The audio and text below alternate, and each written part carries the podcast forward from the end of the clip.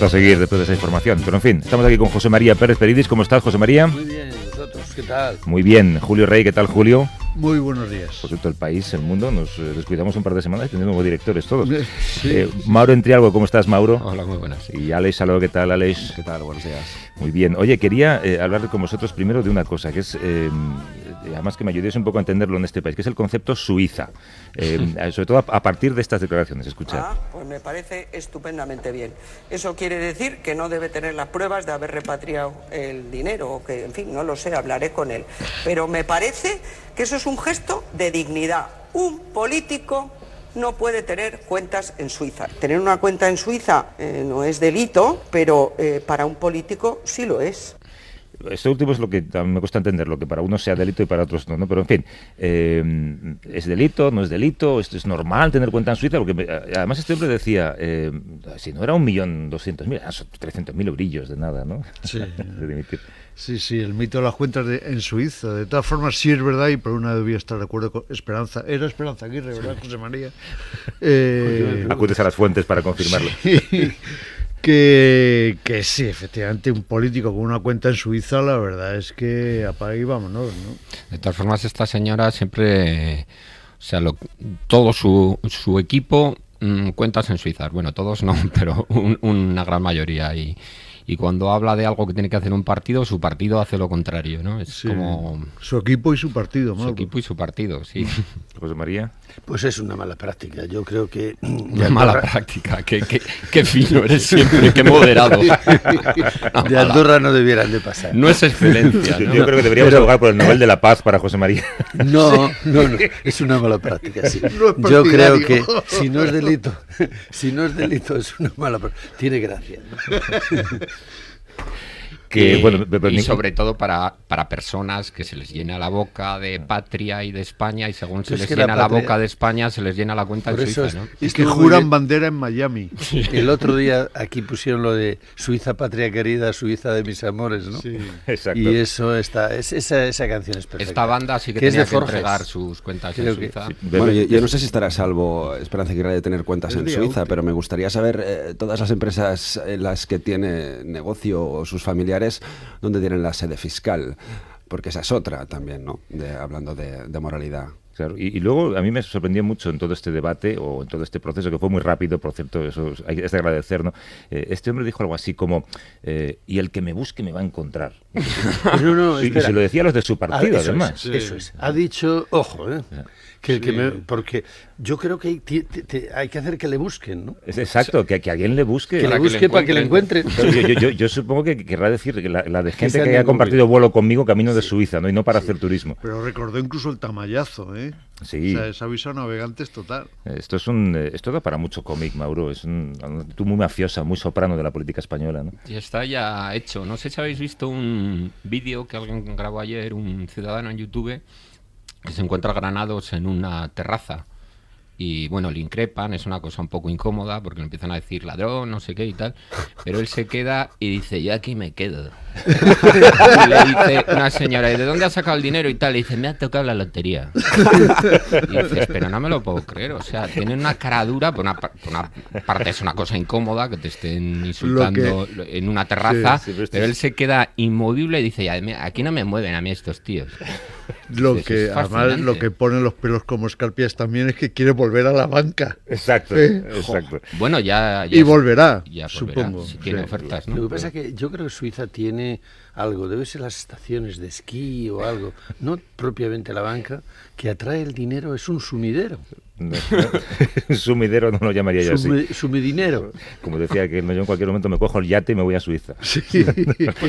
Oye, eh, eh, hablemos de una cosa que me interesa saber tu opinión además, José María, las, las inmatriculaciones. ¿no? Eh, hay una en particular de la que hablábamos la semana pasada, es la apropiación que hace la Iglesia de edificios públicos. Eh, hablábamos de la Mezquita Catedral de Córdoba.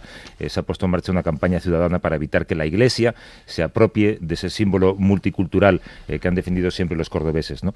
Y hablábamos con el profesor de Derecho Civil en la Universidad de Córdoba, eh, Antonio Manuel Rodríguez. Antonio, ¿estás por ahí? Hola, buenos días. Sí, hola, muy buenos días, ¿qué tal? Eh, nos contabas la semana pasada que si nadie lo remedia y, y- y protesta, la mezquita catedral, a partir del de, de- año que viene, un par de años, va a ser so- solamente catedral. Me temo que, que sí. pero no porque, porque lo sea, no, no porque lo sea del obispado, sino porque la apariencia jurídica a partir de la inmatriculación, es decir, de, de, que se registra, es, sería tal al pasar 10 años que sería muy difícil que un juez la destruya. Y entonces pasaría a ser de la Iglesia, sencillamente. La verdad que los bienes de dominio público, como por ejemplo la Alhambra de Granada o el acueducto de Segovia, por mucho tiempo que se posean, nunca pasan a manos privadas. El problema es la apariencia. Cuando se registra por primera vez la mezquita catedral en el registro de la propiedad, eso no significa que sea del obispado, pero sí es verdad que se crea la apariencia que es del obispado.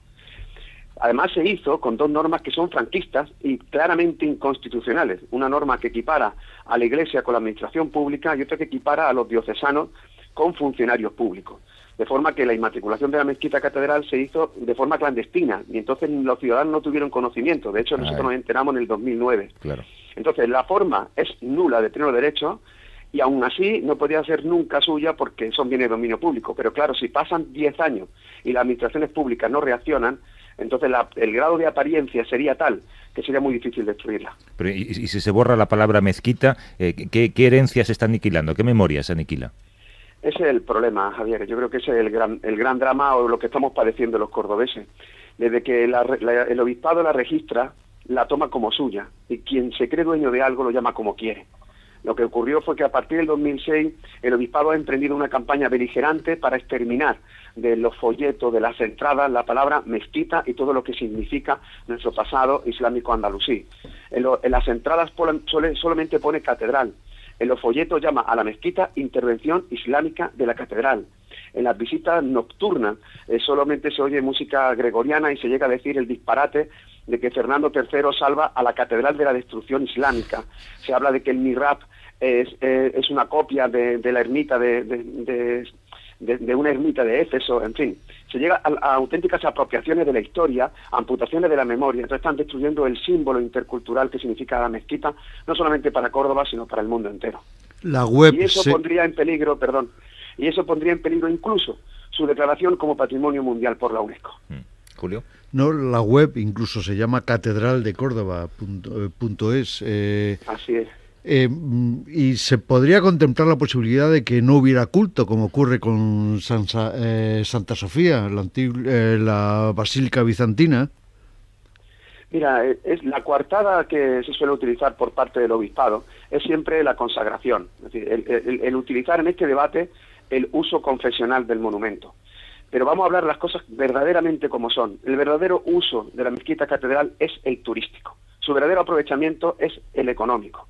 Y claro, al apropiarse también jurídicamente y apropiarse simbólicamente, al tomarla como suya, a las entradas la llama donativo. Eso significa que, que todos nos convertimos en feligreses. Todo lo que se ingresa en, es dinero negro, que no se declara. Eh, se calcula que aproximadamente el año pasado el obispado pudo percibir con las entradas del día y de la noche aproximadamente unos 13 millones de euros. estamos, hablando... Acabáramos, ahora se entiende todo. Claro, estamos hablando de que de la misma manera que exigimos transparencia a la corona, a los partidos, a los sindicatos, tenemos que exigirla también al obispado. Eso desde ya, independientemente de la titularidad pública o no. O sea, desde ya hay que exigir a dónde se destina ese dinero. Porque el negocio es redondo, fijaros. Se apropian de un bien que es de dominio público y lo hacen por 30 euros. Le cambian el nombre, le cambian el símbolo. Recaudan las entradas y lo hacen de forma eh, también clandestina, opaca, no transparente. Y después, si hay que restaurar el edificio, se hace con dinero público. se hace con subvenciones que provienen de fondos europeos o, del, o de la Junta de Andalucía o del Estado. En consecuencia, esto llega a un límite que la ciudadanía ha dicho basta porque además se está viendo que, lo que, lo que peligra es el gran monumento de la ciudad y estamos hablando de una, no de una ciudad cualquiera, sino de estas ciudades que aparecen inequívocamente en todos los libros de historia de todo el planeta. Y, de la concordia que, y de la concordia que representa. Y, además son 13 millones eh, sin factura, ¿eh? Ahí no sé yo si se declara esto. Claro.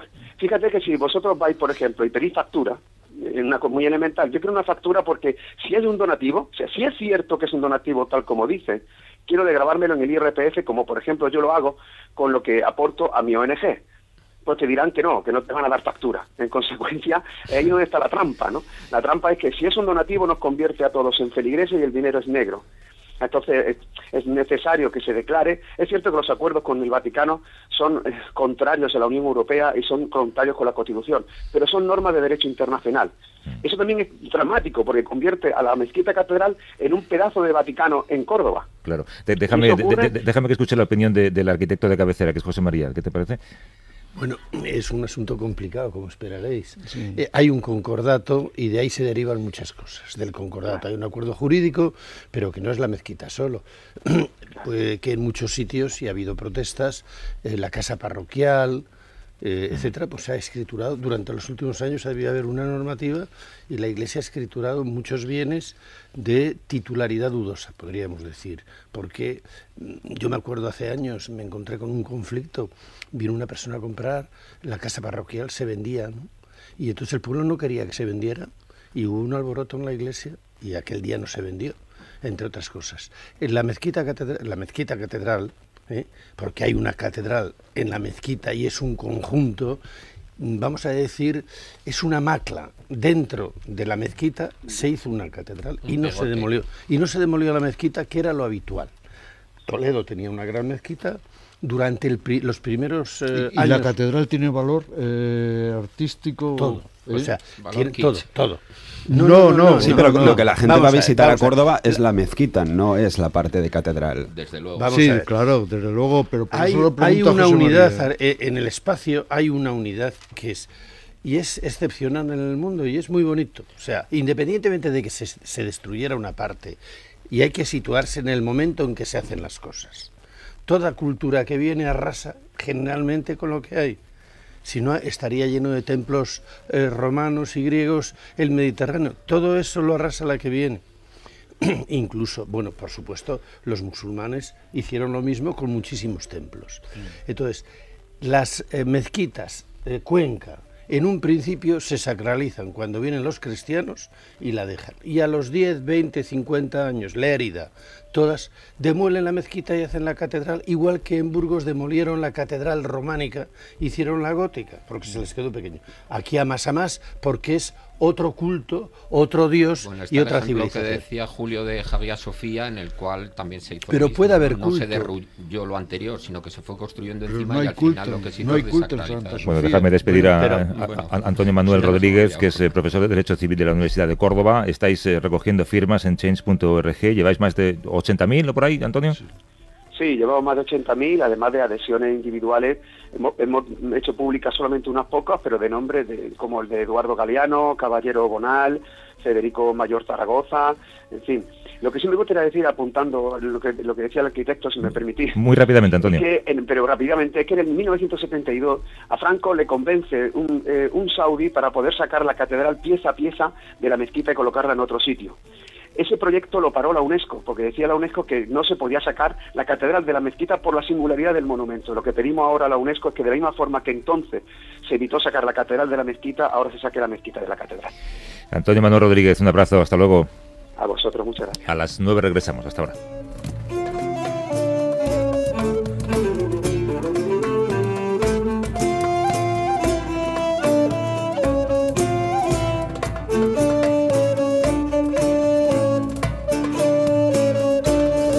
A vivir que son dos días.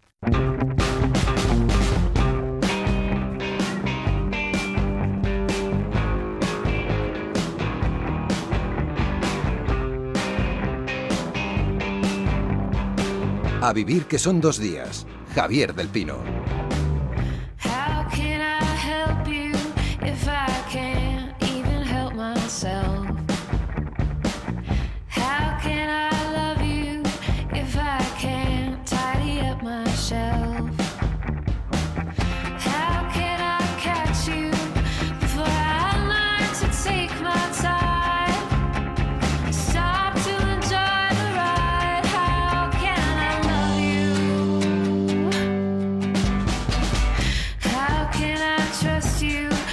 Estamos reunidos con nuestros humoristas gráficos, artistas que condensan la actualidad en viñetas, José María Pérez Peridis, Julio Rey, Mauro Entialgo y Alex Saló.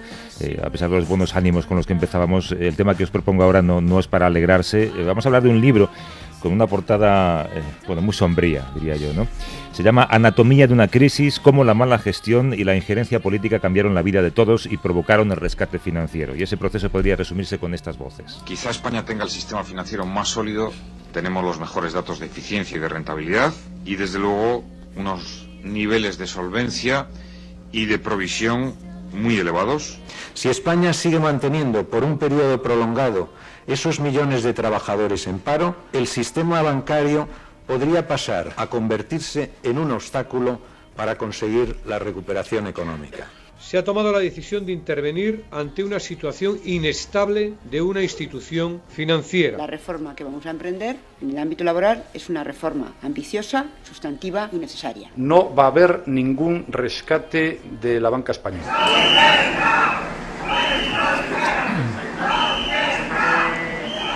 Íñigo de Barrón es uno de los autores de ese libro, Anatomía de una crisis. Eh, repite en esta tertulia, eh, es especialista en información financiera en el país. Yo estaba la semana pasada en la redacción del país para un chat con los lectores.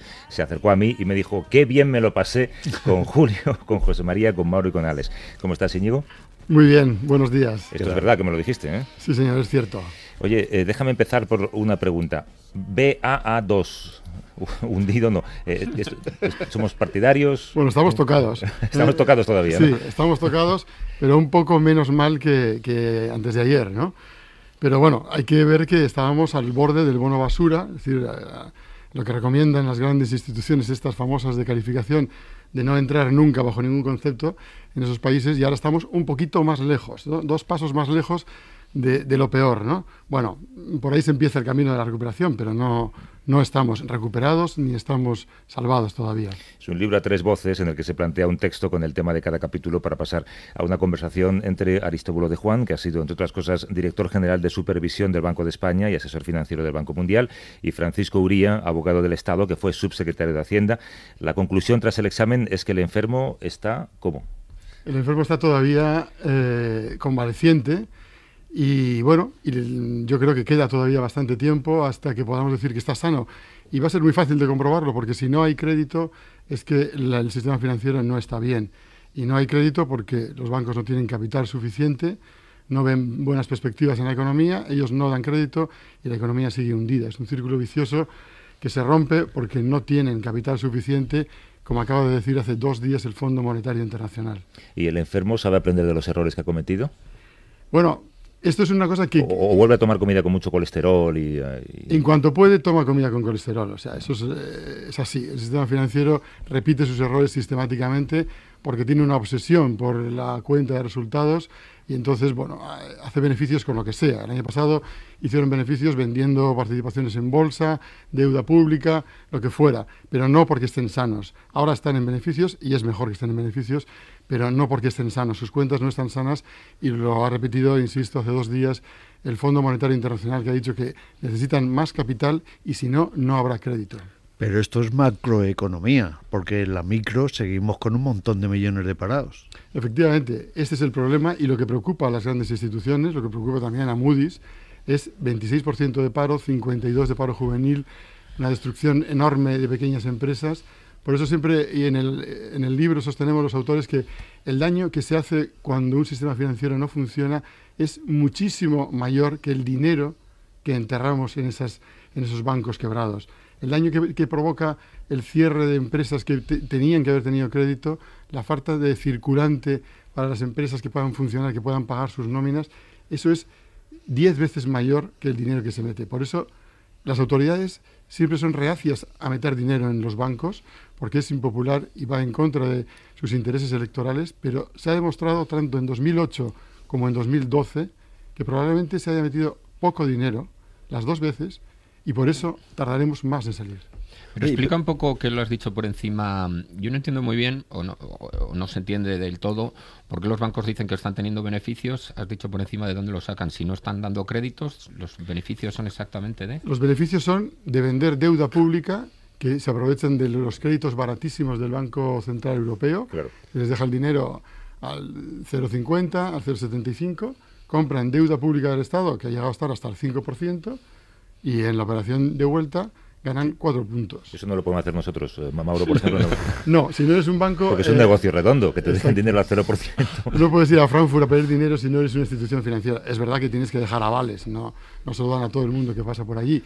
Pero bueno, tú dejas unos avales, te hacen un préstamo y después compras deuda del Estado. Y la diferencia es un enorme, un enorme beneficio. Oye, hablabais del paciente y, y, yo me pregunto qué hay del doctor, en este caso las entidades de supervisión, de supervisión y las administraciones y estas supuestas reformas que debían haberse hecho para que el, digamos el gasto y, y la recaudación fiscal fuera mucho más eficiente, es decir, que no se pusiera la carga en la ciudadanía, sino digamos en una mayor eficiencia del gasto. Bueno, está claro que el doctor o el policía pues no estuvo atento a lo suyo y estuvo... Eh, Eso está claro. Sí. Yo, yo, pregunto si después de no haber estado atento ha hecho un cursillo de, de reciclaje. Bueno, yo es que lo que creo que al final los supervisores eh, normalmente saben el diagnóstico del enfermo, pero tienen un problema que es la dependencia política, porque ningún supervisor quiere atajar ningún problema en los sistemas financieros mm. si no tiene el dinero para atajarlo. Ah, ah. Y entonces yo creo que claramente en la crisis anterior, y veremos ahora si lo resolvemos con este dinero que hemos recibido de Europa o no, pero en la crisis anterior es clarísimo que se intentó meter el menor dinero posible. Y era porque el poder político no dejaba tampoco que, que se invirtiera más dinero, porque no se quería provocar un déficit mayor. Y se ha demostrado que el déficit al, al final ha sido muchísimo mayor. Por actuar tarde que si se hubiera actuado contundentemente y rápido, por haber explicado a los ciudadanos que no se tienen que salvar a los banqueros, sino a los bancos. Pero es que lo, lo, más grave quizá es que ya no solo lo que dices del miedo al inicio, ¿no? de no actuar con suficiente rapidez, sino incluso el propio diagnóstico, o sea, la tardanza que hubo para hacerse consciente del diagnóstico y del problema, ¿no? Oíamos a Zapatero diciendo que teníamos un sistema bancario súper sano. Yo lo que más me aterra de estas declaraciones es que realmente yo personalmente creo que, que, que era, que era honesto, que realmente no tenía ni idea de lo que estaba pasando. Y esto a mí me da mucho miedo, de que se conozca tan un poco eh, el propio sistema a sí mismo. Sí, bueno, yo creo que desde luego él no sabía, cuando dijo aquellas declaraciones, dijo lo que le habían dicho en el Banco de España. Uh -huh, claro. Eso es cierto. Pero poco a poco el problema fue apareciendo y el Banco de España lo fue manifestando. Y el poder político de entonces hizo lo mismo. Pero Solves ya le avisaba, ¿o no? Solves avisaba a Zapatero. Solves avisaba en una carta... Él, Solves recibió una carta eh, clarísima y específica de los inspectores del Banco de España y la guardó no sé si la, si la elevó a instancias superiores o no, pero no la hizo pública y, no, nunca la confesó. Eh, se, se, conoció muchísimos años después, cuando ya estaba todo, todo estropeado y todo roto. ¿no? Pero ese es el problema, o sea, es como ahora, hemos, hemos devuelto rápidamente el crédito de Europa, 40.000 millones. Hemos intentado gastar lo menos posible y nos podemos encontrar con que las entidades no tienen capital suficiente y no prestan. Y entonces volvemos a una bola de destrucción que supone tener bancos que no dan crédito. Pero es que continuarán sin capitalizar mientras tengamos una economía raquítica. Y esta economía raquítica no va a levantar vuelo hasta que no empiece el Estado a cambiar, y vuelvo a repetir, reforma, eh, facilitar, digamos, que esta economía que estaba tan enfocada a la burbuja eh, se reconvierta. Es que parece que eso es como la gran asignatura pendiente. Sí, este es el gran debate y el, el círculo infernal. ¿Qué es primero, el crédito o la recuperación de la economía? Bueno, hay mil teorías. Yo, vamos, lo que creo y lo más lógico es que tiene que ir un poco en paralelo. Claro. No puede funcionar una economía sin nada de crédito, retirando el circulante a las pequeñas empresas y esperar que eso que puedan exportar, ¿no? Necesitan también algo, algo de dinero siempre es necesario.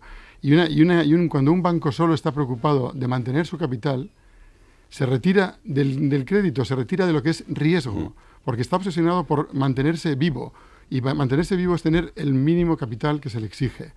Entonces, no se pueden tener entidades obsesionadas por solo mantener su capital y no asumir ni el mínimo riesgo. Pero es cierto que cuando ellas empiecen a, a invertir y empiecen a asumir ese riesgo con créditos, la economía debe responder algo, es verdad, y, y tiene que, que, mejorar algo el enfermo, eh, y de debería bajar algo el paro.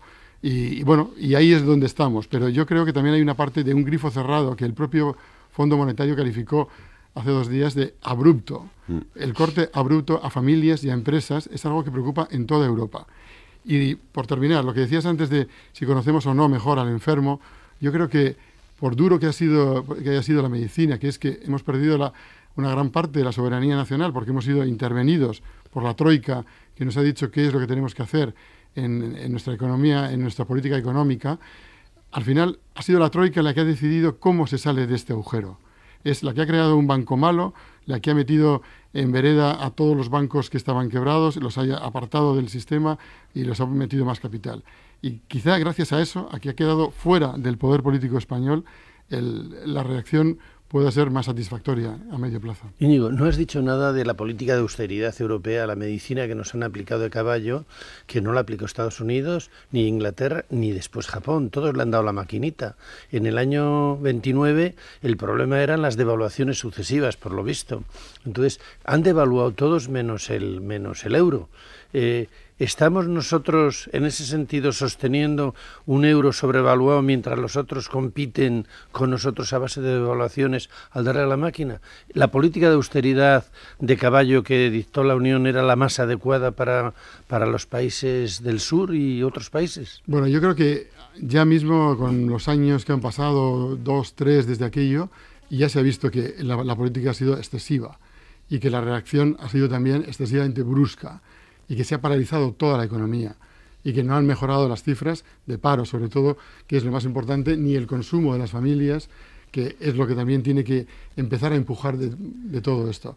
Entonces, nosotros hemos devaluado vía salarios. En España. En España. Hemos hecho devaluación interior. Exactamente, que es la única forma que tienes cuando no puedes tocar la moneda, porque en este caso es común a, a 27 países. Entonces, yo creo que la reacción ha sido excesiva, porque la medida fue drástica y draconiana, y ahora están viendo que quizá haya que soltar un poquito más el cordel de, España y dejarle algo más para que pueda respirar. Pero claro, nosotros éramos el país apestado, no hay que olvidarlo, solo hace un año éramos realmente lo peor de lo peor, éramos la cuarta economía la que poníamos en juego a todo el euro, que llegamos a ser la mayor preocupación de Estados Unidos, ¿eh? y dentro de España era el sistema bancario el que preocupaba, y dentro del sistema bancario era Bankia. Y era así, entonces, para nosotros no hubo piedad. Se nos aplicó la mayor, las medidas más drásticas y sin dejarnos ni siquiera explicarnos las consecuencias que podía tener y, por desgracia, las estamos viviendo ahora. Sí, pero no a los culpables del desastre. Bueno, esto es Se nos aplicó a nosotros, no a los culpables. Sí, esto yo creo que es un tema clave porque eh, lo contamos en el libro y, siempre lo, lo, tenemos presente porque es una crisis que le ha pagado directamente la sociedad.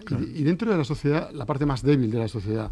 Y la ha partido en dos, en la gente con empleo y la gente en paro. Y además, la reacción del poder político y del, y, del poder económico ha sido eh, recortar por, los por, por, las actividades sociales, medicina, educación, asistencia social. Esa ha sido la reacción para, para enderezar el déficit. Una, una cosa, en, términos coloquiales, no es posible, mm, dices, bancos, os damos dinero, pero a cambio, primero, dad crédito y segundo, no deis millonadas a la gente de vuestros bancos en, que se está yendo por haberlos hundido.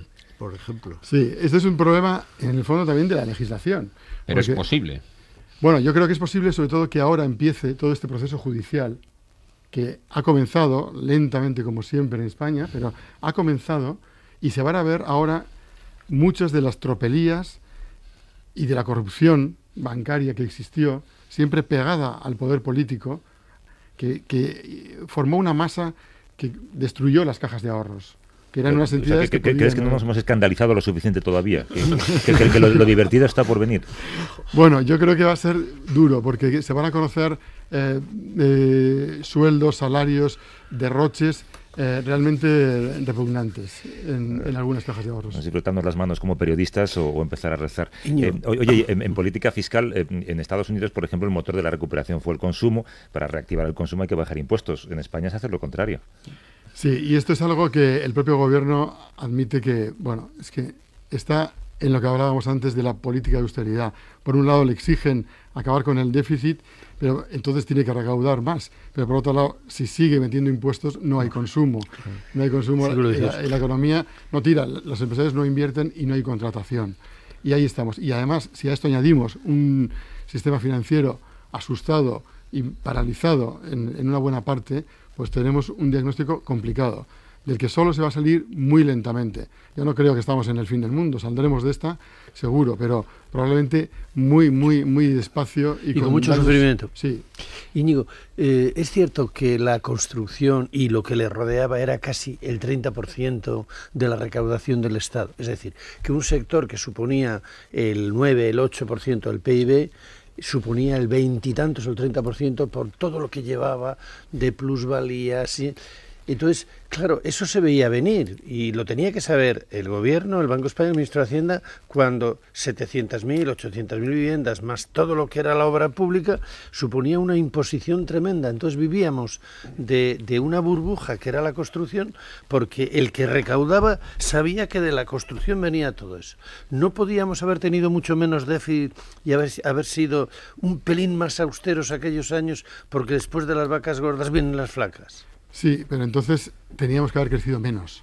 Ya lo y los políticos quieren crecer. Claro, eh, para ellos era una garantía de volver a ser elegidos, un crecimiento del 3% anual nadie crecía como España. No, y a ver, y quien tiene narices de hacer políticas contracíclicas eh, con una población que evidentemente... No, pero no era mucho, era quitar un poquito. Pero es que nosotros, nosotros mismos hubiéramos eh, reclamado que... No, eso la gente no lo reclama nunca, porque no la ves venir. La ve venir el que recauda. Nadie sabíamos que la recaudación por, el, por la burbuja era del 30% de la totalidad o el 28%. No, aquí, aquí, al fin y al cabo también eh, yo creo que estamos afrontando ya no, no solo la resaca de una burbuja, sino el cambio de un modelo económico que está afectando a todo Occidente. Estamos viendo una clase media que está cada vez más, uh, bueno, más desaparecida ¿no? en todo Occidente, no solo en España. Eh, como el, el, mundo laboral está cambiando, las relaciones de los trabajadores, ¿no? Eh, su movilidad está mucho más acelerada. ¿no? Esto de trabajar 20 años en la misma empresa ya no se va a ver. Entonces aquí también se está mezclando un cambio de modelo. Yo hace poco eh, me sorprendió mucho la noticia de que Grecia por fin el último año eh, tuvo eh, superávit comercial. es decir, exportó más de lo que importó, cosa que no había ocurrido en, mm, la verdad, creo que décadas. Entonces, parece que a las malas, pero a las malas nos estamos viendo obligados a, ser más competitivos, ¿no? Sí, lo que pasa es que todo tiene un límite, ¿no? O sea, vamos a ser más competitivos, pero bueno, también manteniendo una serie de derechos sociales y manteniendo un mínimo de salarios, no, no con no a base de cualquier cosa. ¿no? Pero es un, pez que se muerde la cola, es decir, el ser más competitivos también nos permite tener un mejor estado del bienestar, ¿no? sí, pero eh, siempre que se, que se, que se, repartan las cargas. Eso, por, supuesto, claro, Lo que no podemos tener es que las grandes compañías en este país tienen un tipo impositivo real del 5%, mm. mm. gracias a las enormes deducciones fiscales de las que gozan, mientras que los demás ciudadanos que tenemos una nómina estamos sometidos a cada vez más cargas y luego también además las del IVA. el gobierno sabe que la mayor parte de la recaudación procede de esas rentas del ciudadano medio. Efectivamente, pero no es justo. Entonces pero es que, déjame decirte, este, este, tratado de favor para mí es eh, todo lo contrario a la competitividad, entiéndeme. Es decir, estamos hablando de eh, oligopolios que tienen una relación privilegiada con el poder político y, y mm, para mí, o sea, es todo lo contrario de lo que debería ser una justa competencia. Sí, yo lo que creo es que al final en, todo esto es muy importante, y lo que decía antes también Peri, desde los datos que no sabíamos. Bueno, eh, vamos a pensar que la sociedad es mayor de edad y debe conocer las cosas, debe conocer de dónde vienen los ingresos, de, en dónde se gasta realmente, en dónde invertían los bancos, por qué los bancos, algunos de ellos tenían un 60% de su negocio en el, en el ladrillo y los derivados del ladrillo. Eso es una bomba de relojería. Entonces, vamos a saber cómo se recauda, por qué se recauda mucho de un sitio y quién paga más y quién paga menos. En definitiva, hace falta transparencia en todo. Y en eso yo creo que se está avanzando y es lo que tiene que exigir la sociedad, mucha mayor transparencia. Y luego yo siempre creo que saber algo de economía hace más fuertes a los ciudadanos. Eh, puede no parecer muy agradable eh, conocer estos temas. Aquí ha hecho su aparición el académico Íñigo.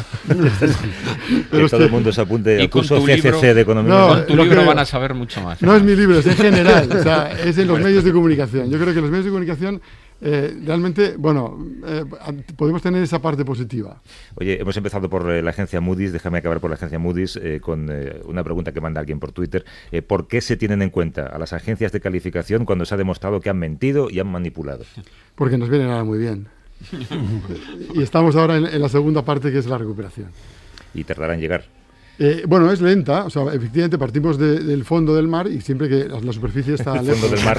y tenemos además una losa atada al pie. Pero, bueno, eh, va saliendo, va saliendo el barco a flote, pero la superficie aún está lejos. Bueno, pues el libro se llama Anatomía de una crisis, cómo la mala gestión y la injerencia política cambiaron la vida de todos y provocaron el rescate financiero. Es un libro basado en conversaciones. Eh, participan Aristóbulo de Juan, Francisco Uría y Íñigo de Barrón, que nos ha acompañado y que si quieres dentro de un añito, pues eh, te vienes por aquí. Cuando queráis. Gracias, Íñigo. Gracias a vosotros. Y eh, Mauro, Julio, José María, Alex, un abrazo. Un abrazo. Chao. Adiós.